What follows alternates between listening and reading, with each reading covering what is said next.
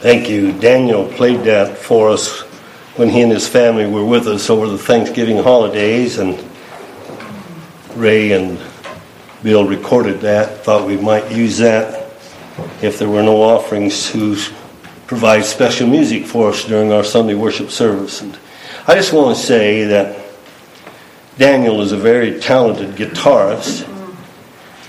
And uh, I cannot take any credit for that, although I was an instrument in getting him started.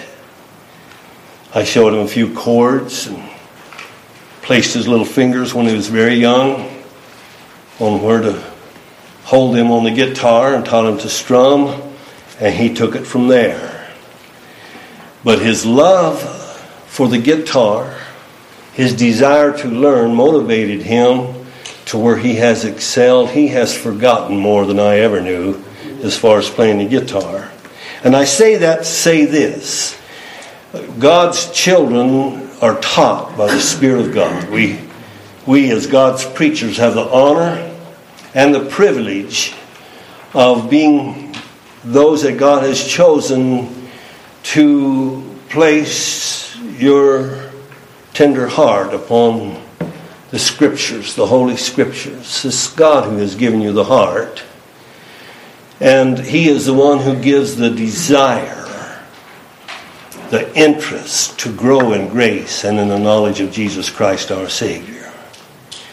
And that desire, that love for Him, the love for His gospel truths and for Christ and His people motivates God's people not only to want to be where the gospel is preached that we might learn more, but also in our own private devotions and our own homes, we just like Daniel get off by ourselves and search the scriptures and pray and ask for God to give the increase. And this love and this interest is what God has given to each one, and as chosen instruments, as preachers of His gospel, we delight in those who have received the truth and who are growing in grace and in the knowledge of our Lord and Savior Jesus Christ because we know our gospel came not in word only, but in power, in much assurance, and in the Holy Ghost. And so we thank God for you, and we're thankful for God's answered prayer and healing many of you who have been sick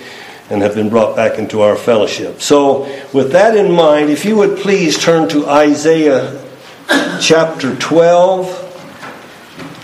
We are going through this 12th chapter of Isaiah, have been in it for several weeks. There are only six verses in this chapter, and we laid the foundation for this study by starting out with verse 6. I know that sounds strange, but I felt that verse 6 would be a good place to start to lay the foundation for those other verses, verses 1 through 5. Verse 6 says, Cry out and shout thou inhabitant of Zion, for great is the Holy One of Israel in the midst of thee. Zion refers to the church of Jesus Christ that he purchased with his own blood. The inhabitants of Zion, those are the members of his precious church, precious in his sight, his blood bought church. Zion is the church inhabitants are those who have experienced the new birth, the miracle of the new birth. Israel refers to God's holy nation, spiritual Israel. And the Holy One of Israel is Jesus Christ, our Lord and our Savior, who is wonderfully great in the midst of us.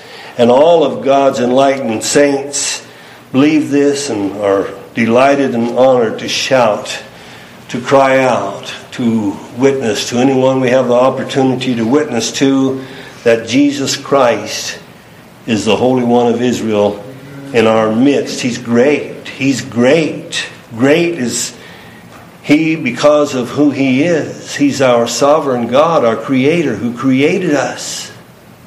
It was God who formed us in our mother's womb. I know He created Adam and Eve out of the dust of the earth, breathed into their nostrils, they became living souls. And I know we come into this world through the process of procreation. But it's still God who forms us in our mother's womb. It's God who breathes into us the breath of life, and so He's great because of who He is. He's great and what He has done. He humbled Himself. Our great God humbled Himself so that He could be born of a virgin, so that He could become a man.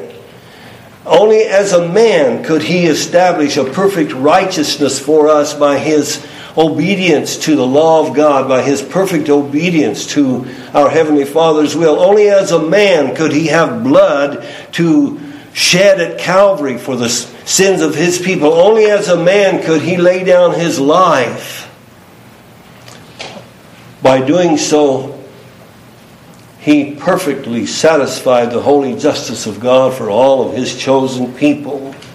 And so we shout, Great is the Holy One of Israel.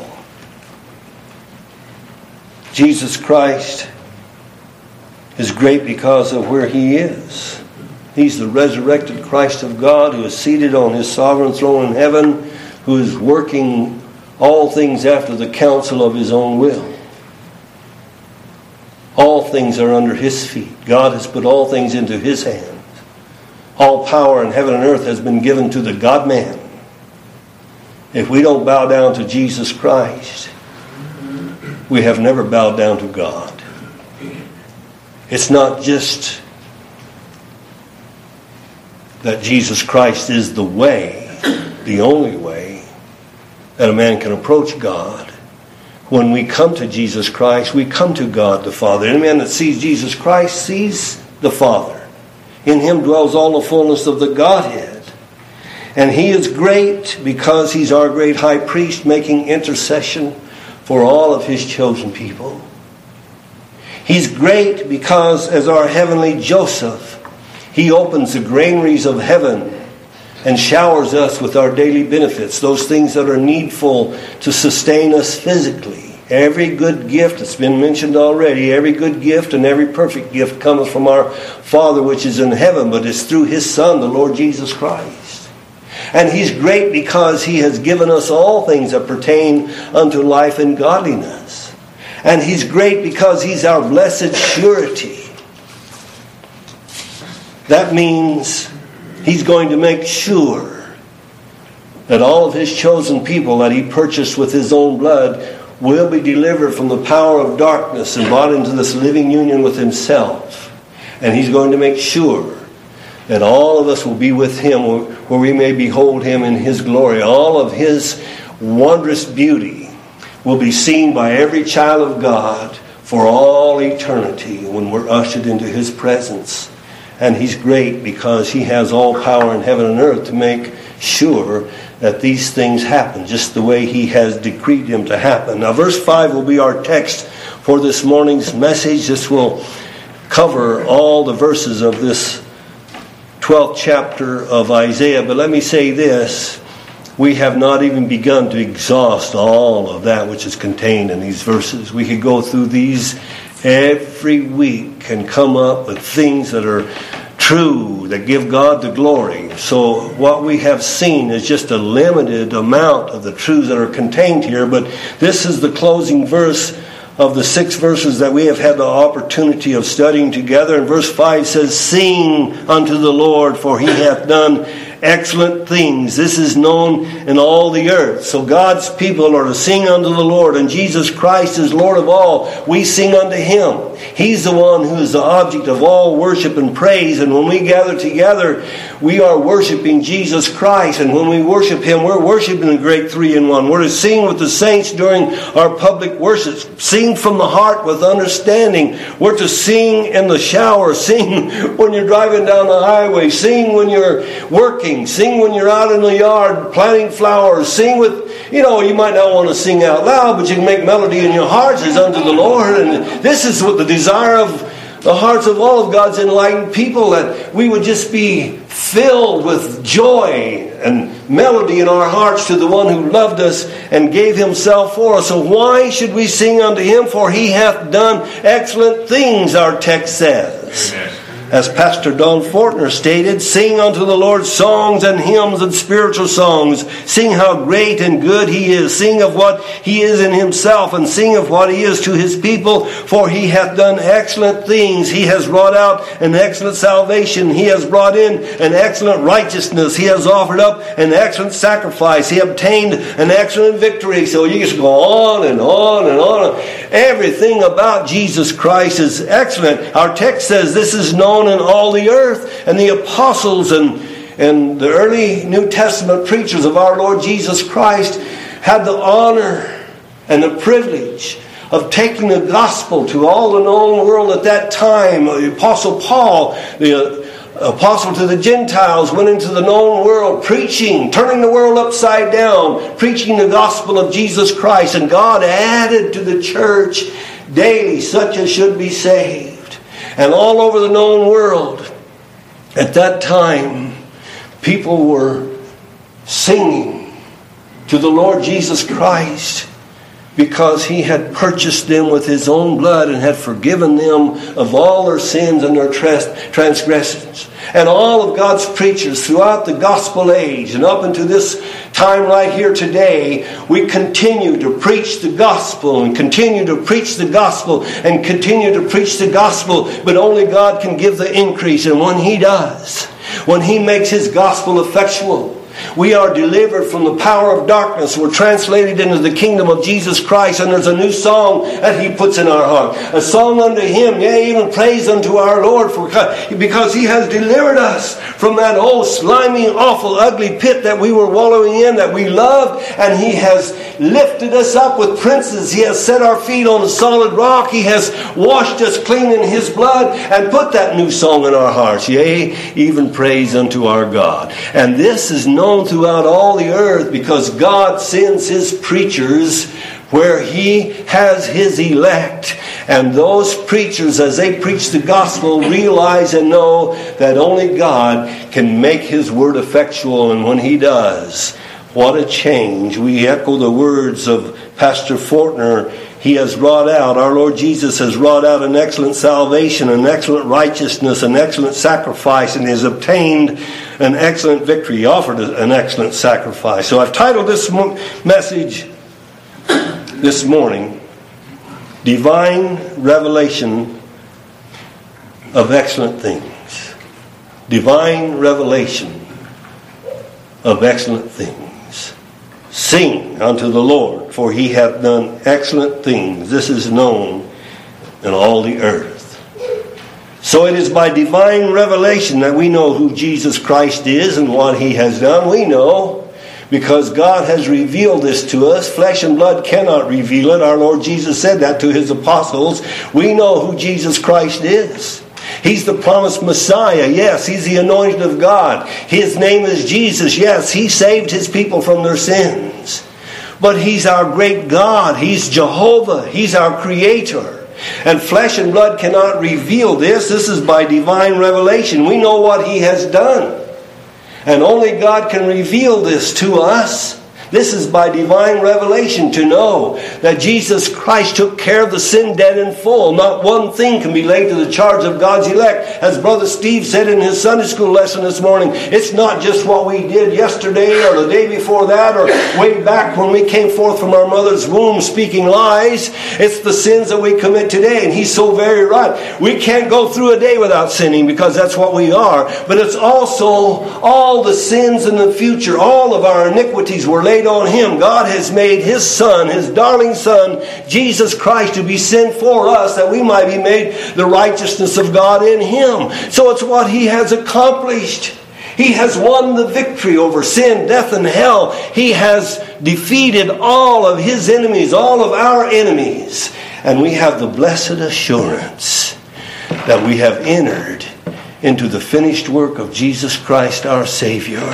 We cease from our own works as God did from His and enter into that perfect rest. And this is by divine revelation. Do we believe? I ask you this. Do we believe that Jesus Christ by Himself purged our sins? If we do, God has revealed this to us. Do we believe that all power in heaven and earth belongs to Jesus Christ, that He's God Almighty? If we do, then God Himself has revealed this to us. So let me take you over to the book of Daniel, the book of Daniel, chapter 4. Daniel is one of God's prophets. And what a prophet Daniel was. And I want to use a passage of Scripture here in the fourth chapter of Daniel to help us understand the subject of divine revelation of excellent things. Speaking of spiritual food, you don't have to turn there, but Hebrews 5:14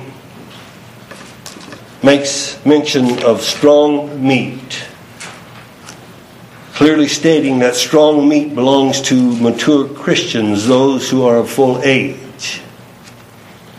I was talking with a pastor years ago, and one of his members, we were in the pastor's study.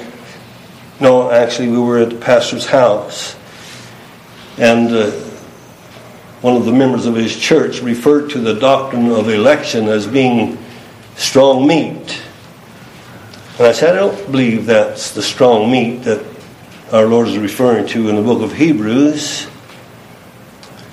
Uh, I believe babes in Christ are to be taught the doctrine of unconditional election. Ananias taught Paul that when he was Saul of Tarsus three days after his Damascus Road conversion.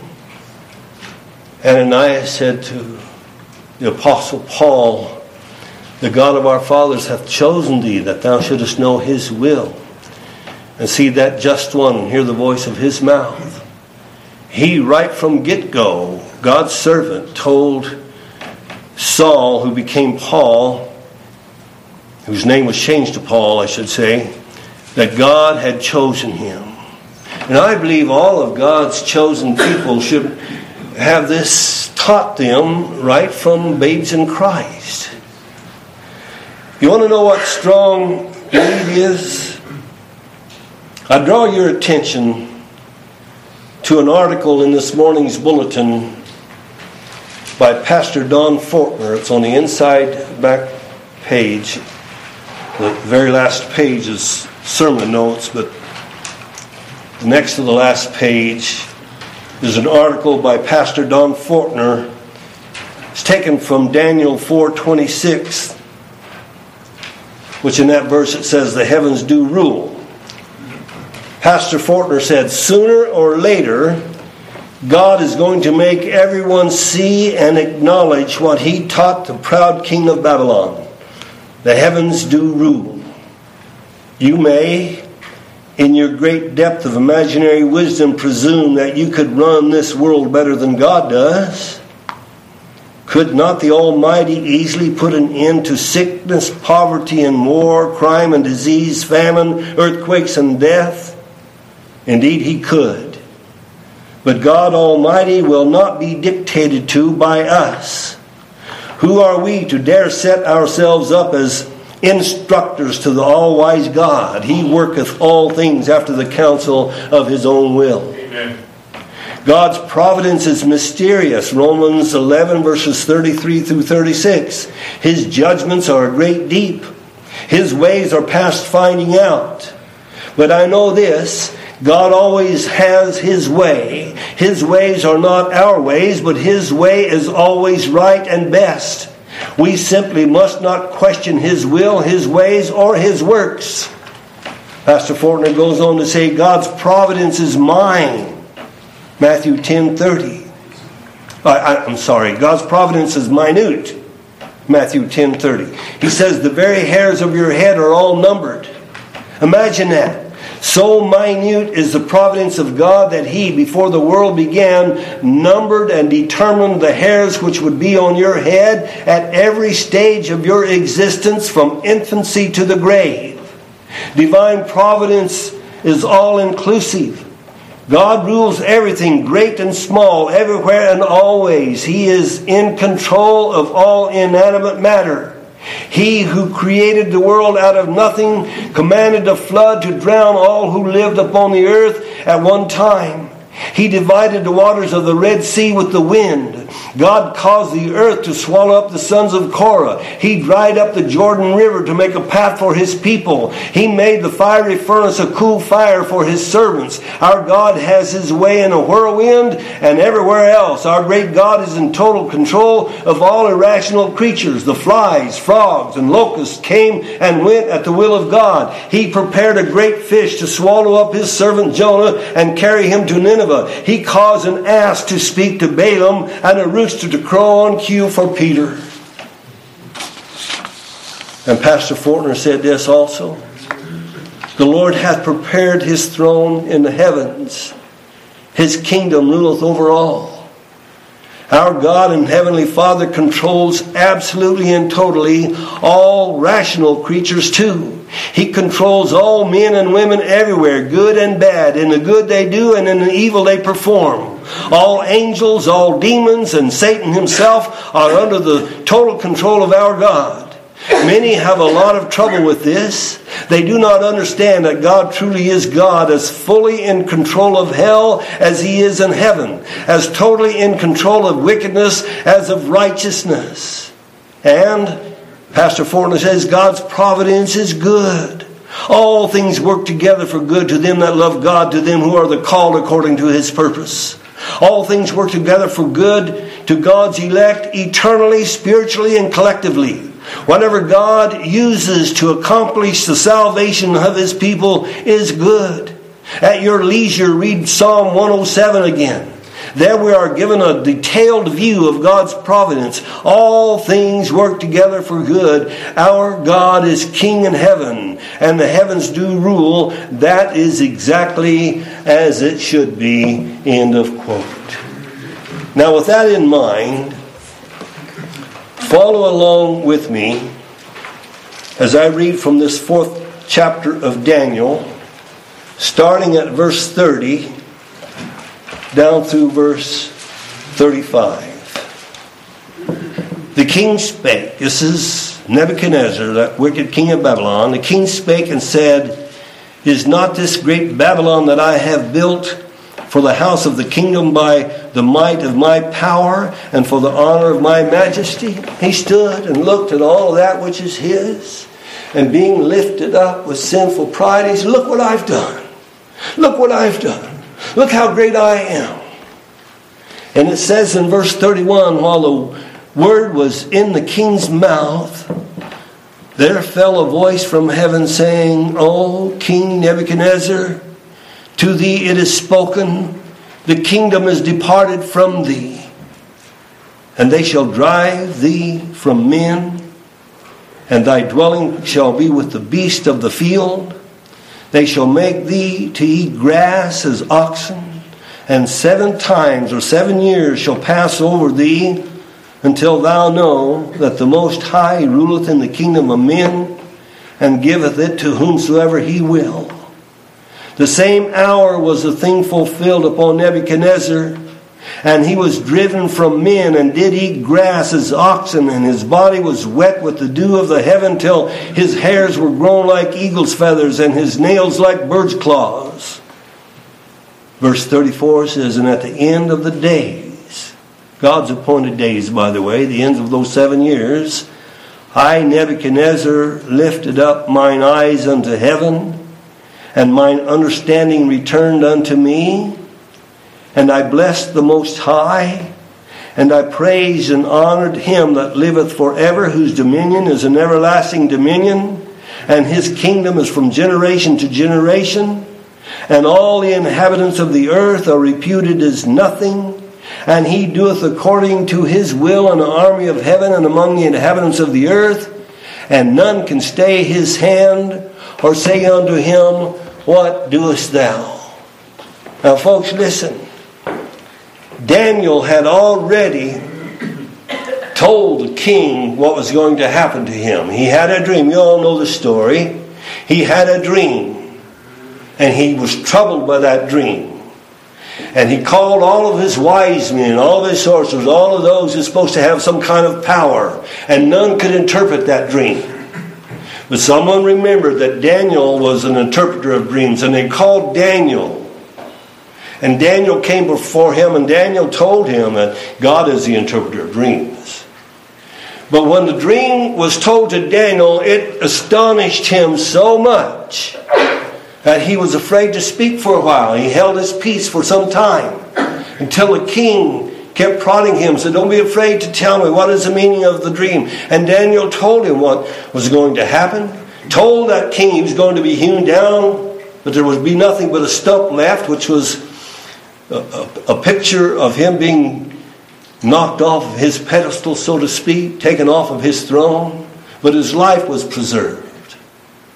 Daniel told him he would be like a wild beast in the fields for seven years. He told him that.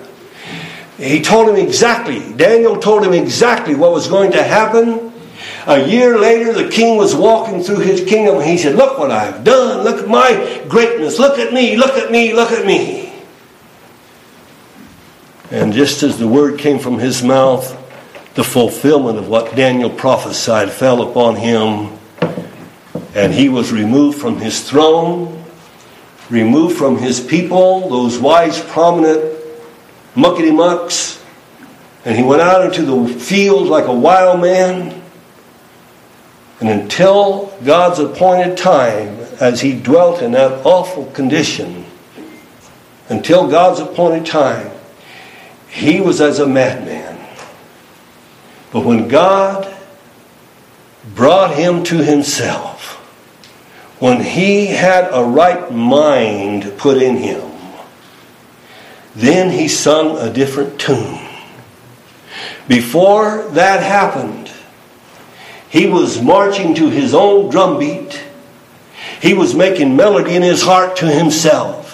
He was singing songs of praise to himself. But when God showed him that he was nothing, absolutely nothing, that God is everything, then he sung a different tune and began to praise and extol the Most High God who gives kingdoms to whomsoever he will. Look at the last verse of chapter 4. He says, Now I, Nebuchadnezzar, praise and extol and honor the King of heaven, all whose works are truth and his ways judgment, and those that walk in pride he is able to abase. Now, folks, this is a picture.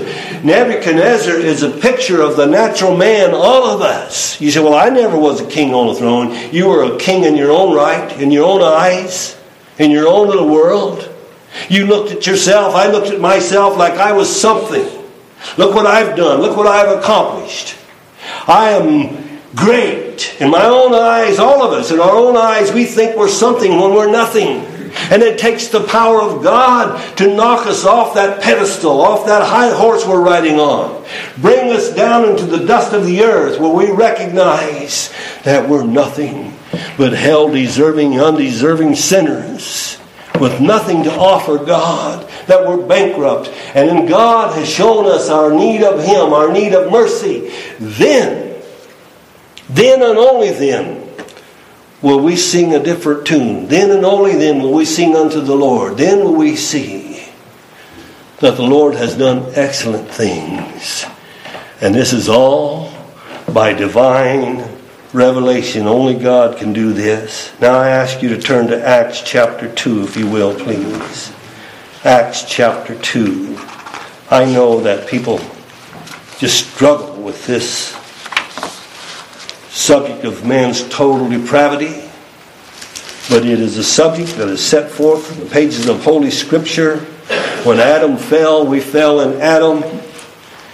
We all sinned in Adam. We come into this world with Adam's fallen nature. We are dead in trespasses and sins.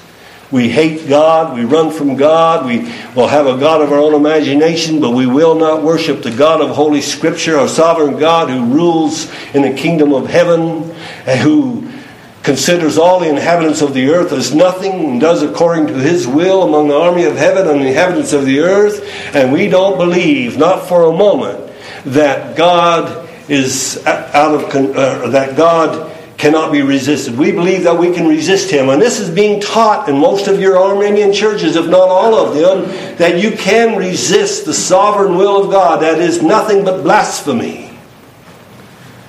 I put this short article in last, last week's bulletin.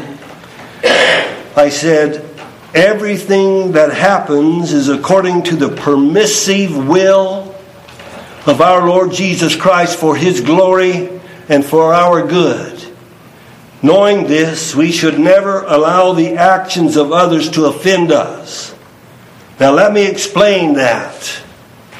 This does not mean that our Lord is giving anyone permission to sin. That is not what is meant by that statement. The word permissive has more than one meaning. It does mean to give permission, but it also means to permit or to allow. As an illustration, this parking lot belongs to Rescue Baptist Church, all the way over up to and including part of the sidewalk that's over on this side of the fire department. But we have given the fire department permission to use the parking lot to perform their training exercises for the firemen with their fire trucks and other ways. And we have given them permission to use that back part of the fire department, our parking lot, as a place to park their vehicles, people who are working there. There are times when they have special events. A pancake breakfast on Saturday morning sometimes. Uh, right now, they're selling Christmas trees. Uh, they use part of our property to fence off their Christmas trees. People come in and they park in our parking lot for these special events. I haven't given them permission, but I permit it. I allow it. You understand?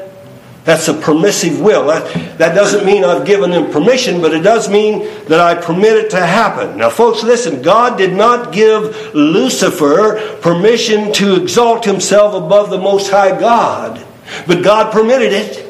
God did not give the third of his created angels to agree with Satan, but he permitted it. He did not give Adam permission to eat the forbidden fruit, but he permitted it. God allowed all of that. Everything that happens in time was purposed by God before time began, and He knows the end from the beginning and everything in between because He purposed the end from the beginning and everything in between. Nothing is outside of God's permissive will. He allows these things to happen. He permits them to happen. And if we don't understand this, we don't understand the absolute sovereignty of God who works all things after the counsel of his own will. Now listen to this. We're in Acts chapter 2, starting at verse 22 of this second chapter of Acts. We read, Ye men of Israel, hear these words. Jesus of Nazareth, a man approved of God among you by miracles and wonders and signs which God did by him in the midst of you, as ye yourselves also know. Him being delivered by the determinate counsel and foreknowledge of God, ye have taken and by wicked hands have crucified and slain. God does not permit in other words, I should let me rephrase that. God does not give anybody permission to commit willful murder. That would go contrary to his word. But he did permit those wicked men to murder the Prince of Peace. Now, I know that nobody took his life from him. I know that Jesus Christ, our Lord and our Savior, laid down his life voluntarily. But that's scripture. They murdered the Prince of Peace, they murdered him. God determined that before this world was ever created. Jesus Christ is the Lamb slain from the foundation of the world. And what happened all the way from the fall of Adam up to and including what took place at Calvary was purposed by God Himself and executed in the fullness of His time for the glory of His darling Son, the Lord Jesus Christ. Wicked hands did what they did. they entangled their fingers in his beard and they just jerked the hair right off of his face, saying, Prophesy. Tell us who it is that smote thee when they smote him in the face. They took the cat of nine tails and laid those 30 stripes across his back, and that executioner, the one who had the whip, he knew how to use it. Just at the right time, he would snap that cat of nine tails, and, and the ends of those tails were pieces of shell and glass, and it just ripped the hide from his back. You reckon that hurt? By his stripes we are healed. They brutally beat him. The Roman soldiers brutally beat him beyond recognition. Pilate thought he had come up with a way that would cause those Jews to be satisfied. He allowed his Roman soldiers to brutally beat Jesus Christ. It's recorded that he was beyond recognition. His visage was so marred it could not be recognized. And when he presented, when Pilate presented the Lord Jesus Christ, and he didn't know he was the Lord, but when he presented him to those Jews, thinking that they would be satisfied with the punishment he had already received, they were like a, a pack of hungry wolves who got a taste of blood. And they, they wanted more. Crucify him! Crucify him was their shout. All of them wanted him crucified. But it was by the determinate counsel and foreknowledge of God. Every event that took place up to and including when they drove the nails through his hands and his feet, suspended him between heaven and earth, they lifted up the pole with Jesus on it and dropped him in that hole that was already dug, and it jarred all of his bones out of joint. And that was painful. That was determined by God. It was wicked hands that did it, but it was determined by God. And they mocked him, mocked their own Creator, the eternal Son of God, saying, You saved others, save yourself. If you're the Son of God, come down from that cross. He, he, folks, he had to do what he did. There was no way for us to be saved. He had to go to the cross and he had to continue through that which was ordained by God the Father. He must finish his work. And when he, just before he gave up the ghost, knew that the work of redemption was finished, he pillowed his chin on his chest, said, It is finished, and gave up the ghost. And that secured the salvation of all of his chosen people. And because he was obedient unto death, even the death of the cross, God has raised him from the dead. Jesus Christ had the power to not only lay down his life, he had the power to raise it up again. That's not a contradiction. He is God. And God has highly exalted his Son, the Lord Jesus Christ given him a name which is above every name. If we don't bow down to Jesus Christ, confessing him as our Lord and our Savior, believing in our heart that he by himself purged our sins, that he is our Savior, we are still lost. We're still undone. Believe on the Lord Jesus Christ and thou shalt be saved. We're right here in the book of Acts. Go over to verse 27 of or, or actually verse 32. Well, let me draw back to verse 21 first of, of chapter 2. It says, It shall come to pass that whosoever shall call on the name of the Lord shall be saved. Well, we can't call on him if we don't know who he is, and this is by divine revelation. And this is our subject this morning divine revelation of excellent things, having him revealed. And if he has been revealed to us, we will call upon him we will call upon him for salvation. Going over to verse 32, down through verse 39, it says, This same Jesus God raised up, whereof we all are witnesses. Therefore, being by the right hand of God exalted, and having received of the Father the promise of the Holy Ghost, he has shed forth this which ye now see and hear, which was the fulfillment of the prophet Joel. For David is not ascended into the heavens, but he saith himself, The Lord said unto my Lord, Sit thou on my right hand until I make thy foes thy footstool. Therefore let all the house of Israel know assuredly that God hath made that same Jesus whom ye have crucified, both Lord and Christ. Now let me stop right there for a moment. There are some hecklers in this world who claim to believe in the doctrines of grace, who have lashed out at Pastor Don Fortner and others, myself included, for believing that God our Father made his darling Son, who knew no sin, to be sin for us, that we might be made the righteousness of God in him. They do not believe that God was made to be sin for us. And one heckler, and it's posted on the internet, referred to this passage of scripture right here in Acts 2:36 where it says that God hath made that same Jesus both Lord and Christ. And here's what he said. We know that God didn't make Jesus to be Lord. He has always been Lord. That's the same word that is used over in 2 Corinthians where it says God has made him to be sin for us. Well, he's ignorant of this He's not reading what this is saying.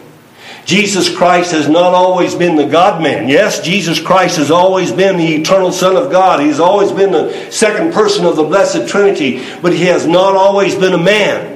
He was made of a woman, made under the law, that he might redeem his people from the curse of the law. And it was God who made him, made his son, the God man, to be both Lord and Christ, ruler over this whole universe and everything in it. And read on. Verse 37 says, Now when they heard this, those who were listening to the apostle Peter preach this message, when they heard this, they were pricked in their heart and said unto Peter and to the rest of the apostles, Men and brethren, what shall we do? Now, folks, listen, only God can prick the heart.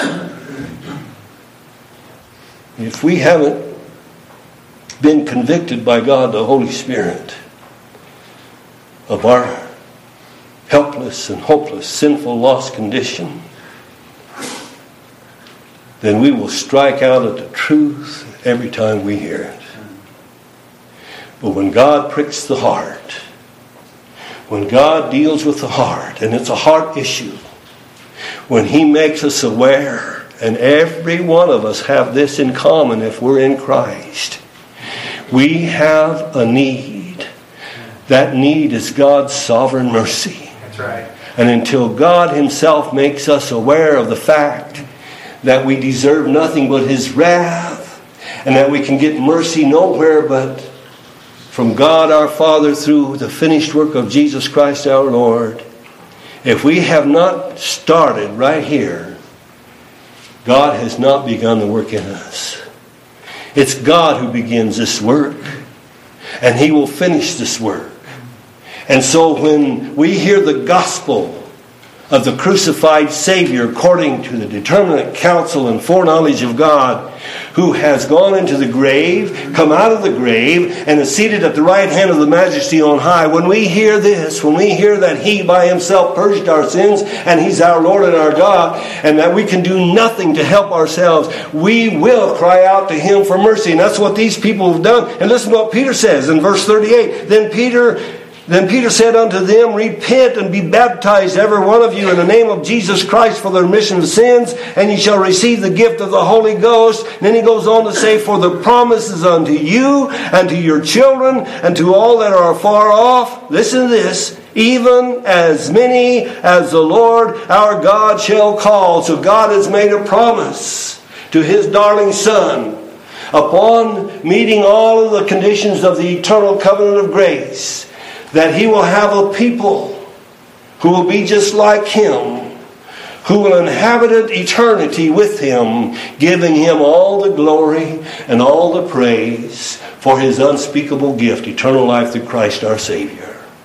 And when we are pricked with the Holy Spirit, when we are convicted by the power of the Holy Spirit, we'll see this promise It's not only to the Jews, the elect Jews, not only to the Jews' children, to the elect children, but to those who are far off, the Gentiles, God's elect in every Gentile nation. And God, like I said earlier, will send His preachers to every corner of the earth where His elect are, get His people under the sound of the gospel, so that we will be brought out of darkness into the marvelous light of Christ our Savior by the sovereign, irresistible drawing power of God the Holy Spirit. Now, folks, Jesus Christ is the Holy One of Israel.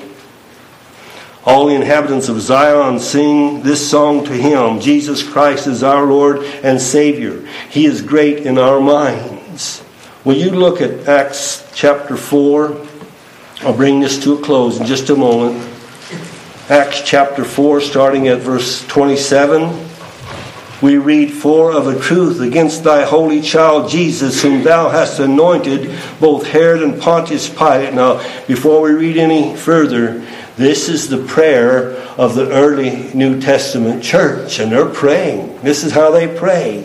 For of a truth, against thy holy child Jesus, whom thou hast anointed, both Herod and Pontius Pilate, with the Gentiles and the people of Israel were gathered together. Now look at this. Verse 28. For to do whatsoever thy hand and thy counsel determined before to be done. Now, that's not a misprint. That's not a mistake. That's a declaration of the absolute sovereign purpose of God Almighty and His accomplishment of what He has purposed.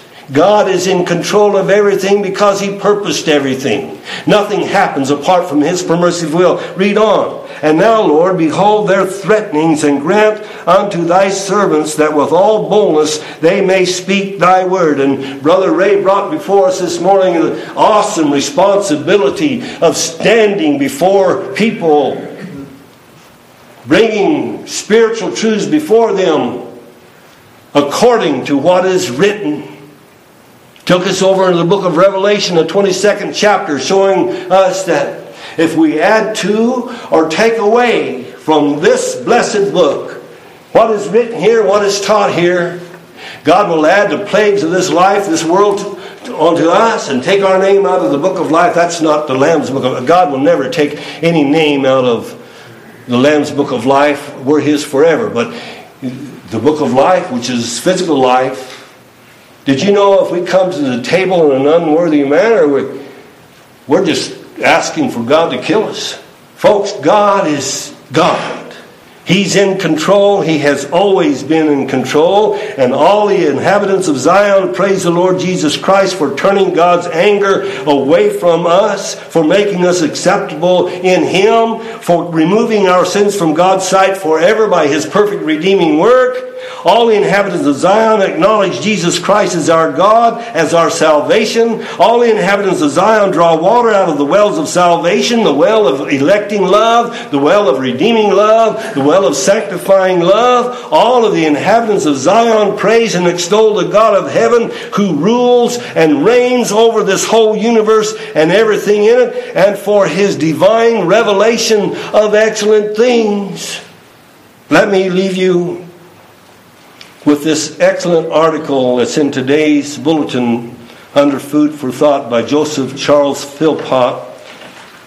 He titled this article with scripture taken from Mark chapter 6 and verse 50 Be of good cheer, our Lord Jesus said, It is I, be not afraid.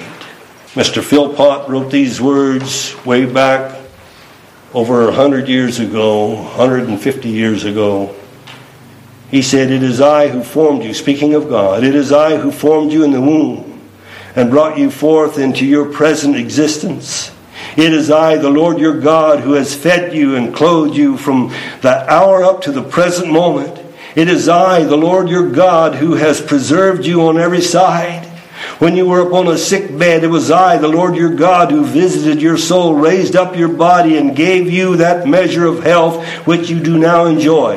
It is I, the Lord God, who placed you in the situation of life which you do now occupy. It is I, the Lord your God, who deals out to you every trial, who allots you every affliction, who brings upon you every cross, who works in you everything according to my own good pleasure when we can, Mr. Philpot wrote, When we can thus believe that the Lord our God is about our bed and our path and spying out all our ways, when we can look up to Him and feel that He is the Lord our God, there is no feeling more sweet, more blessed, more heavenly. Our Lord says, Be of good cheer. It is I. Be not afraid. One of God's faithful prophets made this statement There is no true worship except at the throne of absolute sovereignty. Our Lord Jesus said, Without me, ye can do nothing. All the saints of God who have gone on before us had this testimony as they walked before the people of this world. Our Lord Jesus is Lord of all. He works all things after the counsel of His own will. Absolutely nothing happens apart from His permissive will. And He knows, our God knows, and we know, that all things work together for good to them that love God to them who are the called according to his purpose. All things. That could not be true if God was not in control of all things. So, what is our testimony? It is the same as those who have gone on before us if we have experienced divine revelations of excellent things. Our God is excellent. Excellent in all of his being and in all his ways. And all God's people say, Amen.